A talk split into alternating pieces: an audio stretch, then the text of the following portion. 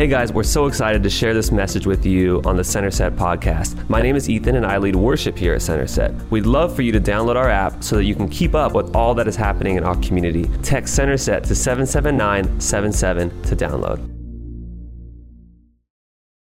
Good morning, Center Set. What's up? For those of you that are new, my name is Ali, and my beautiful wife and I, we started this crazy place called Center Set three years ago with the simple dream. We wanted to create a place, listen, that not only Christians could grow in their faith, but non believers, unchurched people could come explore their faith. So if you're new to church, your first time in a long time, believe me, this is a place where we will not beat you down with the truth, we will build you up. Uh, we just believe God and His house of God is not a place to be endured, it's a place to be enjoyed. So if you're new to church, welcome. You're going to be challenged, encouraged, and inspired. And we are in a collection talks called Spiritual Gym. We're concluding this. For the last five weeks, we've been talking about spiritual habits. What are those daily disciplines that we need to do to follow Jesus? And I'm telling you, I got a word today. So you gotta sit down, get your notebook ready, because I'm gonna preach to you. I'm gonna read you from Second Chronicles chapter 20, starting at verse 15 to 23. I got eight verses. It's a lot. It's gonna feel like a lot, but just follow along. He said, Listen, King Jehoshaphat, and all who live in Judah and Jerusalem. This is what the Lord says to you Do not be afraid or discouraged because of the, this vast army, for the battle is not yours, but God's. Tomorrow, march down against them. They will be climbing up the pass of Ziz, and you will find them at the end of the gorge in the desert of Jeruel. You will, you will not have to fight this battle. Take up your positions, stand firm and see the deliverance of the Lord will give you. Judah and Jerusalem. Do not be afraid. Do not be discouraged. Go out to face them tomorrow, and the Lord will be with you. Jehoshaphat bowed down with his face to the ground, and all the people of Judah and Jerusalem fell down in worship before the Lord. Then some Levites from the Kohathites and Korahites stood up and praised the Lord, the God of Israel, with a very loud voice. Early in the morning, they left from the desert of Tekoa and they set out. Jehoshaphat stood and said, Listen to me, Judah and the people of Jerusalem. Have faith in the Lord your God, and you will be upheld. Have faith in his prophets, and you will be successful. After consulting the people, Jehoshaphat anointed men to sing to the Lord and to praise him for the splendor of his holiness as they went out at the head of the army, saying, Give thanks to the Lord, for his love endures forever. What a, what a song. As they began to sing and praise, the Lord set an ambush against the men of Ammon and Moab in the Mount Seir, who were invading Judah, and they were defeated. The Ammonites and the Moabites rose up against the men from Mount Seir to destroy and annihilate them. After they finished slaughtering the men from Seir, they helped destroy one another. I want to preach to you around this crazy, crazy story around this idea worship habit. Worship habit. And it's this idea that the people of God are surrounded by armies and they don't know how to win this battle. They don't know how to fight this battle. And God says, the battle does not belong to you. This is how you fight your battles by singing. You need to learn this worship habit. Pray and let's begin. God, thank you so much, Lord, that you have a word for us this morning. That we want to leave this place looking more like you, talking more like you. We didn't come just to study you, God. We came to experience you. Reveal, illuminate this revelation, God, that we need a worship habit. Not on Sundays, God, but every day. If you believe it, everyone said amen. I'm going to teach to you around this idea of a spiritual practice of worship. And worship is this very large, encompassing word. Uh, uh really, it's, it's, not worship, it's not what we do, it's a lifestyle. So everyone worships, and uh, it's not if you worship, it's not just Christians that worship. Everyone gives their time, their affection, their awe, their energies to something. Uh, often we think that only Christians worship and non believers don't. Listen, everyone worships. But today, I don't want to use that broad definition. I want to narrow in on the practice of worship, the, the art of singing hymns and songs to Jesus. Uh, the great theologian Wayne Grudem, who, in my opinion, wrote one of the top 10 books of all time in Christianity, Systematic Theology, Wayne Grudem says this. He says, Worship is the activity of glorifying God in His presence with our voices and our hearts. And what he's really trying to communicate is that yes, worship is a lifestyle. Yes, worship is what we do and the way we, that we live. But really, worship specifically is the songs that we sing. And worship is not a modern thing. It's not a new thing that Christians invented. It's been part of our faith for generations, for centuries. It's not the, the thing that we do before the sermon. It's not that the thing that we do to get people all emotional because the sermon speaks to your brain and the, the worship speaks to your heart. It's not that. Listen to me. Christianity is a singing faith. This has been the pattern for Christianity for thousands of years. It was the great theologian Josephus who was born uh, four years after Jesus died. He was the, the greatest historian of the first century. He said this The Christians are joyous, happy people who express their joy by singing to God. The way that he described the Christians was not by their prayer, not by their church services, but by the way that they sang. We have a singing faith. And we're actually commanded in the scriptures to sing. Look at me, Colossians chapter 3. It says this Let the message of Christ dwell among you richly as you teach and admonish one another with all wisdom through psalms, hymns, and songs from the Spirit, singing to God with gratitude in your hearts. That is not a suggestion, church. That is a command. Paul is specifically and definitely telling you, you and I are commanded to worship. Why? Because we were created to worship. And whatever you do, whether in word or deed, do it all in the name of the Lord Jesus, giving thanks to God the Father through Him. We are commanded to sing. We are commanded to sing songs and hymns. Why? Because this is our calling. This is what we are commanded to do. And this calling, this command is not just found in the New Testament. It's also found in the Old Testament. If you go to the days of, uh, of Moses, when he was the deliverer of the people of Israel, uh, the Israelites had been in slavery for 400 years, and God said, I need to raise up a prophet like Jesus who will help deliver the Israelites out. And Moses, he was this dude with the stuttering problem, and he goes to Pharaoh, and if Exodus chapter 7, verse 16 says this read this with me. Let my people go so. So, always this idea that God calls you from something to something. Let my people go so that they will worship me in the wilderness. You, you, you got to see this pattern that, that, Christianity is a singing faith. That from the very beginning, the call for the Christian was to be in the presence of God, to come out of bondage and into the presence of God. And uh, where did Moses worship? Listen, Two, 4,000 years ago, before Center had a 24 foot trailer, before we would bump in and bump out, Moses had a tabernacle. It's literally mobile church. And whereas we carry our, our sound equipment and all this stuff in a trailer, Moses carried it on camels. And they'd bump in in the desert and they'd bump out in the desert. And they'd literally set up camp. At the center of the camp would be the tabernacle, the church. And then all the Israelites would build their homes, their tents around the church. And that place, the tabernacle, housed the presence of God. And they would literally have mobile, portable church in the desert. And you got to realize there's this pattern that God calls us. Read this with me. It says, God calls you out. God always brings you out to bring you in. This is not something that he just did in the Old Testament. It's something that he does today. God calls you out of depression into joy, out of fear into faith, out of brokenness into wholeness, out of bondage into freedom. This is the gospel that God calls us out of sin into something else. He, instead of worshiping our body, instead of worshiping sex or money or people or fame, He wants us to worship Him. You are created to worship, you are commanded to worship. And listen, Christianity is a singing, worshiping faith. So if you ain't worshiping, listen, you are missing out on the function that you were created to do. We are called not just to sing on Sundays, church, but every day. Why? Because we need a worship habit. For the last five weeks, I've been teaching around this idea of spiritual gym. What are the things that we got to do daily because that determines who we become permanently? And in week two of this collection of talks, it was the, the prayer habit. And then it was the meditation habit. And then uh, two weeks ago, it was the silence and solitude, the Selah habit.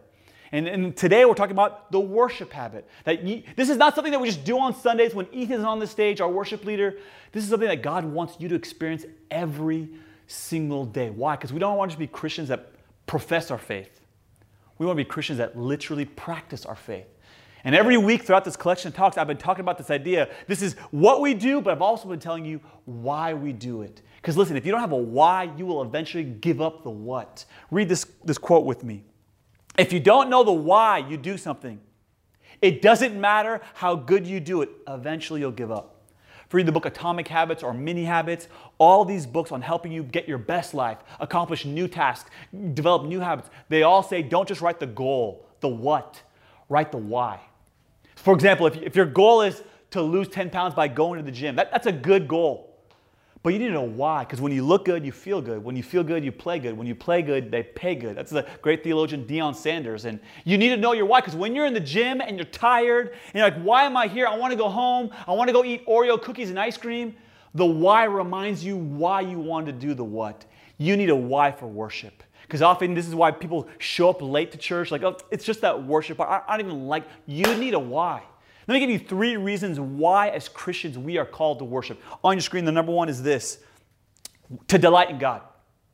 Did you know that when you delight in God, God delights in you? Let me tell you, I, have a two year old and a five year old. My two year old, she's gonna be a worship leader one day. How do I know? Every time there's a song on the radio, she'll be singing it for the next three days. Every time we play a worship song, and she doesn't even know the words. She like sings a word or two, but you can kind of tell she's harmonizing, and I love it. I pull out my phone and record her because it's not the songs that she's singing, it's what's coming out of her heart. People often ask, well, how, what, what's God's favorite worship song? It's the song that you're singing. Well, how, what's the style that God likes? Doesn't matter what the style. It matters who it's coming from. It's coming from His children. Listen, whether you sing like Kenny G or Cardi B, God loves the way that you sing. It does not matter the style, the song, if you have a great voice or a terrible voice. The fact that it's coming from His children, and God, when you delight in God, let me tell you, dads, they delight when their children sing. Second reason why we sing, if you're taking notes, to draw near to God. James 4, verse 8 says, Draw near to God, and He will draw near to you. I love this picture of Christianity that I can come to the presence of God. How can a sinful man come to the presence of a holy and perfect God?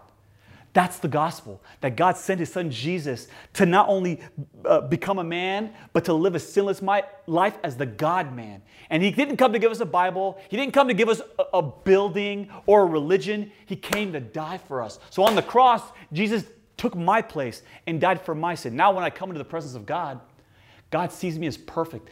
That doesn't make sense, Pastor Ali. Exactly, because I'm not perfect in my performance.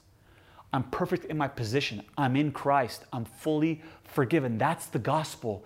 And now a jacked up misfit like me can come into the presence of God anytime I want. Did you know that your God is motion activated? I love going to grocery stores where they have the automatic doors. And those doors don't open when you're in the parking lot. They don't open when, when you're parking your car. They open when you approach the door. In the same way, you don't feel the presence of God in the parking lot on the way to church. You might, you don't feel it as you're walking into the building or even when you sing. It's a heart thing that when you draw near to God in your heart, because of Jesus, God will always draw near to you. Number three, why we sing is this to magnify God. You ever take a magnifying glass and put it under something? What does it do? It makes it larger, expands it. It makes a small thing a big thing. Often, what Christians do is they go in the prayer closet and they go, God, look how big my problem is. And what worship does is it magnifies God in your heart so that you can leave the prayer closet and go, Problem, look how big my God is. That's why we sing. But there's one reason that I want to hone in on today that will change your perception of worship, that will change our why. And it's this we worship because worship is an act of war. That's a little intense, I know, but you need to hear this today. Eight years ago, my wife and I, we, we got married. Actually, this September will be eight years. And the moment we got married, let me tell you, something in my heart shifted. She wasn't my ex girlfriend anymore. She wasn't my ex fiance. She wasn't like, oh, she's my wife. Like, literally, I felt responsible for this person. Like, there was this weight. I gotta take care of her. I gotta feed her. Like, I had cats and dog cats growing up, and there would be times I'd forget to feed them and they'd run away. I can't do that anymore with Pastor Yaz. You know, I, I don't want her to die. Like, I felt this weight. Like, I gotta protect you. I gotta, like, have, I have responsibility for you. I felt that weight immediately, one month into our marriage, it's one in the morning. She wakes me up. I'm like, yes, it's always yes at one in the morning. She's like, no, I heard something in the backyard. I'm like, it's probably cat. She's like, no, I need you to go check. I'm like, it's one in the morning. If it's gonna kill us, I would rather die in bed than in the backyard. She's like, get up and go check. And she had this fear that maybe we're about to get robbed. And I feel this weight, this responsibility to take care of her. So I get up in the, mo- in the middle of the night. I don't have a gun. I don't have a baseball bat, so I grab a broom and she's making fun. A, a broom? I'm like, honey, we don't got weapons in this house. So imagine I'm walking through the house. It's one in the morning. I'm turning on all the lights, checking all the windows. I'm literally in the backyard. Listen, if there was someone in my backyard, a broom is going to do nothing. A broom is not a formidable weapon. And thankfully, there was no one in the backyard. There was no one in our house. But spiritually speaking, there is an enemy that you and I have. And he doesn't just want to come and steal something from you, he wants to steal, kill, and destroy your life. And the weapon that you need to choose cannot be a broom. That ain't going to keep this enemy away. You need to go to a, a weapon that will is the weapon of our warfare. And our the weapon of our warfare, spiritually speaking, is worship. You need to understand is that worship is an act of war. And that the more you study Jesus, the more you understand the devil, you got to realize there are two primary principles that you need to understand about Jesus. Number one, Jesus is full of truth. Number two, Satan is full of lies. Read with me uh, John chapter 44, what Jesus says about Satan. You belong to your father, the devil, and you want to carry out your father's desires. He was a murderer from the beginning, not holding to the truth, for there is no truth in him. When he lies, he speaks his native language, for he is a liar and the father of lies. Listen, I'm bilingual. I know how to speak English and I know how to speak Farsi. My native tongue, though, is English. My question for you this morning is what is Satan's native tongue? Is it English? Is it Spanish? Is it Farsi? It's lies. That's his weapon. That's the weapon that he wants to bring to attack you. And he, he studies you, he knows your proclivities, he knows your weaknesses, he knows the temptations that bother you that don't bother your neighbor, that bother you that don't bother your sister, that bother you and not your, your husband or your wife or your, maybe your mom. He lies specifically to you. Can I tell you how, pastor, how the devil lies to me? It's through insecurity. That you don't have the leadership, you don't have the, the talent, that you shouldn't be a pastor, that you should quit. I have heard those lies every day for three straight years. It has never stopped. And that's what you need to realize. The enemy doesn't just come one time say, he is relentless. He comes every single day. And the lie underneath the lie, that you need to understand this, he's actually lying about the character of God. He wants you to doubt God's calling and the words that He's spoken to you. Genesis chapter 3, Adam and Eve are in the garden, and Satan says, You can eat the fruit. God's holding back on you. And he asks this question Did God really say? It had nothing to do with the fruit. It was everything of, you can't trust God. He's, he's withholding from you. The second Adam, which is Jesus, was tempted in the same way. Satan comes to him and says, You've been fasting for 40 days? God doesn't love you. He, he would never let his son go hungry. Strike these rocks and turn them into bread if you're really the Son of God. What was he saying? Did God really say that you're supposed to do this?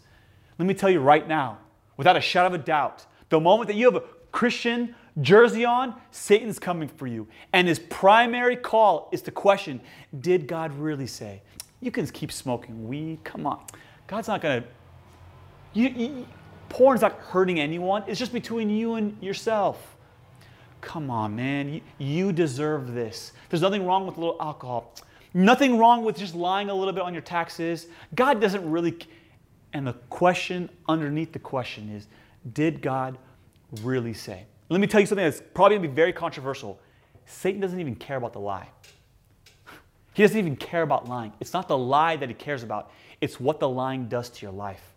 It derails you, it sends you off course. Imagine for a moment I have a map I have a map of Silicon Valley. This is before Google Maps, right? I have a map and I erase highways. And then I add fake ones and go, oh, here's a map of San Jose. It does not matter if you're type A and you leave 15 minutes early. Doesn't matter if you drive fast and you're meticulous, you will never reach your destination. That's the point of the lie. That Satan doesn't care if you believe the lie or not. He wants to derail you from your destiny, derail you from your calling, and he's lying to you. That's his weapon of warfare. In the same time, though, Jesus is whispering to you. He whispers that He loves you, that He's for you, that He's got your back, that you're called, that you're anointed, that you're the head and not the tail, that you're above and not beneath. That before your parents said that you were a mistake, Jesus knew you before you were in your mother's womb. And when you were in your mother's womb, Jesus formed you. You were fearfully and wonderfully made. And every day of your life, before it came to pass, was already ordained in the book of life. You are created for good works. And even when you mess up, even when you stumble in life, God knows, for, for I know the plans I have for you. Even when you have a mistake and you want to put a period, our God puts a comma. But if I can be honest, even though Jesus is saying these words to me, I don't believe him sometimes. And I realize I'm not the only one. All of us struggle to believe God. Look what Jesus says in the very next verse, John 8, verse 45. Yet because I tell you the truth, you do not believe me. We don't believe Jesus.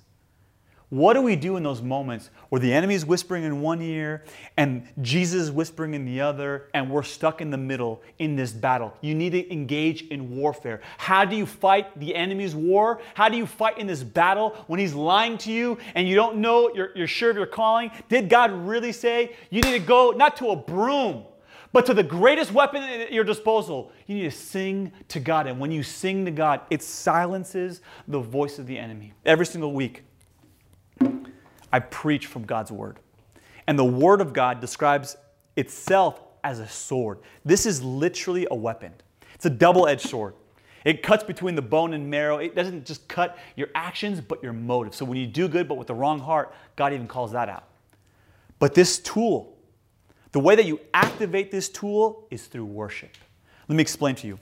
Uh, when I was in middle school, I was 12, 13 years old, my favorite class in middle school was wood and metal wood shop and metal shop. In wood shop, we would, we would like solder iron and pieces of metal together, and we would have to get prepared before we use the equipment. What we do is we put on these goggles that were very dark to protect our eyes, and then we'd wear these gloves and these fireproof vests so that if sparks flew, we wouldn't catch fire. In wood shop, we would wear these goggles so that the, the shrapnel from the, the shreds of wood wouldn't go in our eyes. And then we wear this vest to keep ourselves clean. You, in the same way, in wood and metal, I, I do something to get prepared. How do you activate the Word of God? Write this thought down. If the Word is a sword, then worship is how you swing, swing it. That's how you engage in warfare. That's why worship is an act of war. Jesus gives you the word, and the way that you activate the word is by singing scripture to God. That's what worship songs are, by the way. You're just singing the scriptures back to God. And when you sing the scriptures back to God, it's not just delighting in God, it's not just magnifying God, it's not just drawing close to God, it is an act of war. Uh, I remember the, the, year two of our church, there was a dude that came to, to me after service. We were running two services in between service one and two. He's like, Bro, I love this church. I'm like, cool, bro. Go to Growth Track. If you're watching from home and you're wondering what your next step is, it's Growth Track. It's everyone's first step into our church. He's like, man, I, I love the way you preach, but like, man, you guys sing way too much of this church. I'm like, what? Say that again. He's like, yeah, I'm not really good at singing, and it's like kind of awkward for me. I, got I don't have a really good voice, so like that's why I show up late. I'm just here for the word. What a tragedy, man.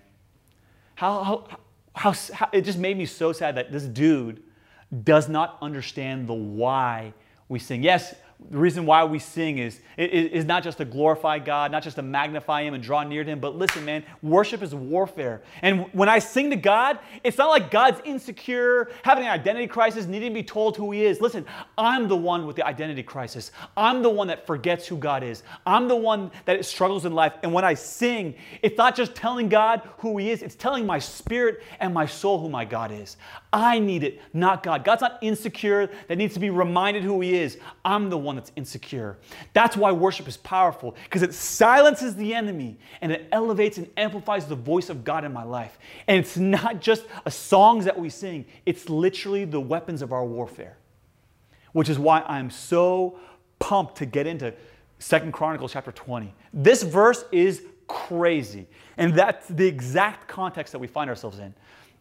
Jehoshaphat in Second Chronicles chapter 20 is a king who actually loves God. If you read Second Chronicles, it's king after king after king who walks away, who abandons God and lives for themselves instead of Jesus. And Jehoshaphat has a different spirit. This guy literally loves God with all of his heart, all of his soul, all of his strength. And the moment he becomes king at the age of 30, imagine being 36 years old. Most you 30 year old millennials live with your parents. This dude's running a country. And the first thing that he does is he institutes God's temple back. He removes all the idols in Israel and says, This nation is going to be passionately pursuing God. And the very next day that he does these things, three neighboring enemies come to the border of Israel and they're about to declare war. And Jehoshaphat, this 36 year old dude who, who simply loves God and is ruling Israel, is freaking the freak out. Listen, I can't tell you how to prevent the attacks of the enemy, but I can encourage you how to be prepared for the attacks of the enemy. This is why worship cannot just be a Sunday thing. It has to be a daily thing because what you do daily determines who you become permanently. And I wonder how many of you in 2020 and 2021 are right now feeling overwhelmed. Overwhelmed with school, overwhelmed with work, overwhelmed with your finances, maybe overwhelmed in your marriage, and you have no answers. And there is an enemy, and it feels like you're with your back against the wall. But watch what Jehoshaphat does. Listen to his prayer. Look what he says. He says, For we have no power to face this vast army that is attacking us. We do not know what to do. What do you do when you don't know what to do? You know what I did when I was in my home? I grabbed a broom. You know what Jehoshaphat did? He worshiped because he understood that worship is a weapon. But our eyes are on you. Jehoshaphat had a worship habit. He didn't just worship God when days were good, on Sundays. This guy worshiped God at any moment that he was feeling overwhelmed, on the good days and in the bad days. And in the prayer closet, the Spirit of God comes to him and prophetically declares, Jehoshaphat, this battle ain't yours, bro. I'm going to fight for you. It's almost as if God is rolling up his sleeve saying, Let me remind the world that I've never gone to war and lost. When your back's against the wall, when you're weak, that's when I'm strong. And Jehoshaphat, this dude's worshiping God, and what he hears in private, he brings out in public. And he tells the entire army of Israel, Tomorrow, guys, I want you to put your swords and your spears and your axes down, and I want you to pick up your Guitar Hero drums and your Guitar Hero equipment. Imagine for a moment you're going into a knife fight with a guitar. That takes faith. You know what also takes faith? Take a broom into your backyard when there might be a thief. Listen, some of you already do things that require faith. Jesus is just saying, put your faith in me. Because worship is not just the songs that we sing, it is warfare. And in that moment, imagine there's the, the Israelites are completely outnumbered. They have no weapons in their hand, and they simply, by faith, begin to sing to God. And God does the, the miraculous. The enemy turns on themselves and they begin to kill themselves. It's crazy what happens. You need to write this thought down. Praise is a problem for your problem. That, yeah, it's going to take faith when you're in a marriage that's broken, or you're in a situ- family situation that's, that's difficult, or you're overwhelmed with life and your emotions, and you're like, Pastor Ali, I'm worried. You have a choice to either worry or to worship. You have to make a decision. Is worship just songs, or is it warfare? And Jehoshaphat teaches us this spiritual principle that worship is an act of war. And when you praise God, it's a problem for your problem. And many of you are like, well, what song did he sing, Pastor Ali? Was it Waymaker? Was it I Thank God? Or was it Echo? We don't know the songs that Jehoshaphat and the army sang, but we do know the bars within the song. And the first one is this Give thanks to the Lord. When's the last time you wrote a list of things that you were thankful for? You know what I found most often in myself? I'm not speaking about you, myself, that the area where I have an expectation, where once it's met, then I praise. That only when it, God goes beyond my expectation do I begin to thank Him. And often my expectations are so high that I never think, end up thanking God because I have these super high expectations. Praise begins when expectation ends. What about your breath? What about the fact that you can see with your eyes, that you can walk, that you can eat ice cream, that you can watch TV, that you can enjoy your family, that you got a good night's rest, that you took a shower this morning, that you got to look into a fridge full of food and say, I want to eat that and not that. So often we have first world problems and we're so unthankful. Can I just share, share two things this year in 2020? Like I sound ridiculous, but I'm just thankful for it. In February, I got a speeding ticket. I'm thankful. I needed God to tell me to slow down. And in April, I got two COVID shots. And I'm thankful for a piece of medicine that normally takes five years to be developed, and somehow we developed it in 18 months. I'm thankful. You know what praise is? It's thanking God for what He's done. Worship, though, is thanking God for what you hope He's going to do. The second bar within the song was not just to give thanks to the Lord, the second bar was this His love endures forever. The best worship songs are not the ones where you declare your, how much you love God, how faithful you are to Him, how, how devoted you are to Him. The best worship songs are when you sing about His love, His devotion, and His passionate pursuit of you. And here's Jehoshaphat with his back to the wall. He is completely surrounded. He has nothing, he has no weapon, no broom, no sword is going to win this battle. So he sings. And watch what happens when he sings. Read with me Second Chronicles 20, verse 29. This is at the end of the story. The fear of God came on all the surrounding kingdoms when they heard how the Lord had fought against the enemies of Israel. And the kingdom of Jehoshaphat was at peace for his God had given him rest on every side. I need to write this principle down. Praise precedes peace. See, God wants to give you a peace that surpasses understanding. And that peace is not a, a place, but it's a person. But before you meet that person, God says, I inhabit the praises of my people. So if you want peace, praise precedes peace. I don't know what you're dealing with right now. I don't know if it's a marriage issue, a financial issue, or some addiction in your life. You don't know how to break it. Or maybe you're, you're struggling with parenting or finances. I don't know what you're going through. Maybe it's anxiety. Maybe it's a health issue. Listen, out. the one thing I want to encourage you is that we, we need more than a, a prayer habit. We need more than a meditation habit. We need more than a Selah or a silence and solitude habit you and I, we need a worship habit. And the beautiful thing about worship is that you can never exaggerate about the love of God. To exaggerate something is to make it bigger than it really is.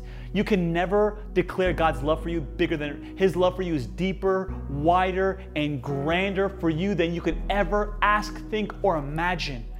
So when you're facing issues and your back's against the wall and you don't know what to do, be reminded, church, that worship is an act of war. Yes, it magnifies God. Yes, it allows us to draw to Him. Yes, it allows us to, to delight in Him. But often, when you are overwhelmed and the enemy is lying to you and you need to silence his voice, sing the scriptures. Worship, not just on Sundays, but have a worship habit. Let's pray. God, thank you so much, Lord, for this powerful word that when I'm overwhelmed, that when I'm feeling the pressure of life and the, the lies of the enemy, God, that you give me a weapon. Uh, that, that my battle is not with a, a broom or my flesh. I wage war with worship. This, God, is how we fight our battles. I pray, God, that our church right now would, as they hear this message, that they would respond, God, that for the next 10 minutes, God, we would respond in worship, that we would develop this worship habit. Yes, it might be in our homes. Yes, it might be online, God, but you can meet us no matter where we are. I pray, God, that we would respond to you, that we would cast our cares to you because you care for us. That, God, we, we want to delight in you this morning. God, as we draw near to you, will you draw near to us? God, many of us are overwhelmed with our problems. As we come into your presence, God, to worship, would you be magnified in our heart and our spirit this morning? May we come in saying, God, look how big my problems are. But may we leave saying, Problem, look how big my God is. And everybody said, Amen. For some of you watching from home, this is your first time at church, maybe this is your first time in a long time, and you didn't know that the gospel was that God became a man and he came to die for us. And Jesus loves you.